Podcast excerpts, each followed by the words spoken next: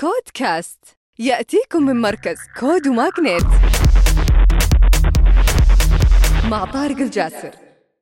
ونبدأ في نشرتنا لهالأسبوع. منصة حصيل السعودية للمنتجات الغذائية الطازجة جمعوا 6.6 مليون دولار في تمويل Series A بدعم من فيجن فينتشر وصندوق الرياض للتقنية. يقدمون للعملاء الخضار والفواكه الطازجة عبر تطبيق حصيل مع خدمة التوصيل. وعندهم عروض مثل package يجي صندوق أو كرتون لحاجة المنزل لأسبوع مثلا. يجي فيه مجموعة من الفواكه والخضار وعندهم عروض أخرى. جاذر إن السعودية تغلق جولة استثمارية بري Series B بقيادة صندوق شرفة للاستثمار والماجدية ريزيدنس والعجلان ريفيرا وصندوق اس تي في وفيجن فينتشرز وما أفصحوا عن قيمة الجولة لكن من سنة أغلقوا Series A ب 22 مليون ريال.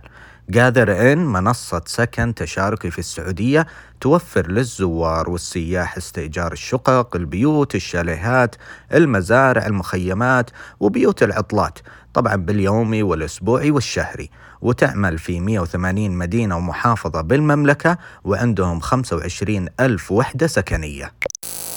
منصة أو 7 ثيرابي المصرية للصحة النفسية حصدوا 2.1 مليون دولار في جولتهم ال Seed بقيادة حكمة فينتشرز وسي فينتشرز وغيرهم. هذولا دعم صحة النفسية ويساعدون في مواجهة تحديات مختلفة ويدعون للاهتمام بتعزيز الصحة العقلية والنفسية ويوفرون بروتوكولات علاج نفسي وعقلي مع وجود عدد من الأطباء والمختصين في المجال.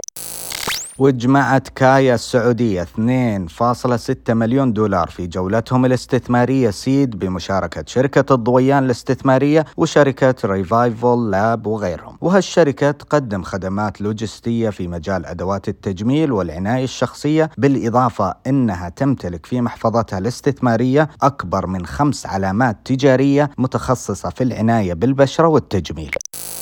تطبيق التجارة الإلكتروني الكويتي راحة يستثمر 6.7 مليون دولار في تمويل Seed بقيادة مستثمرين سعوديين وكويتيين وغيرهم ويعتبر أول منصة رقمية للتسوق من البقالة في الشرق الأوسط ويقدم مجموعة كاملة من منتجات طازجة ومستلزمات منزلية.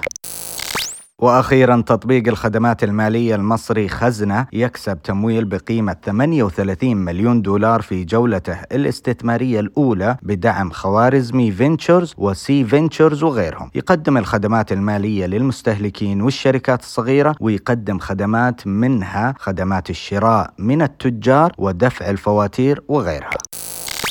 ختاما تذكروا أن الابتكار هو أصل الريادة. كود كاست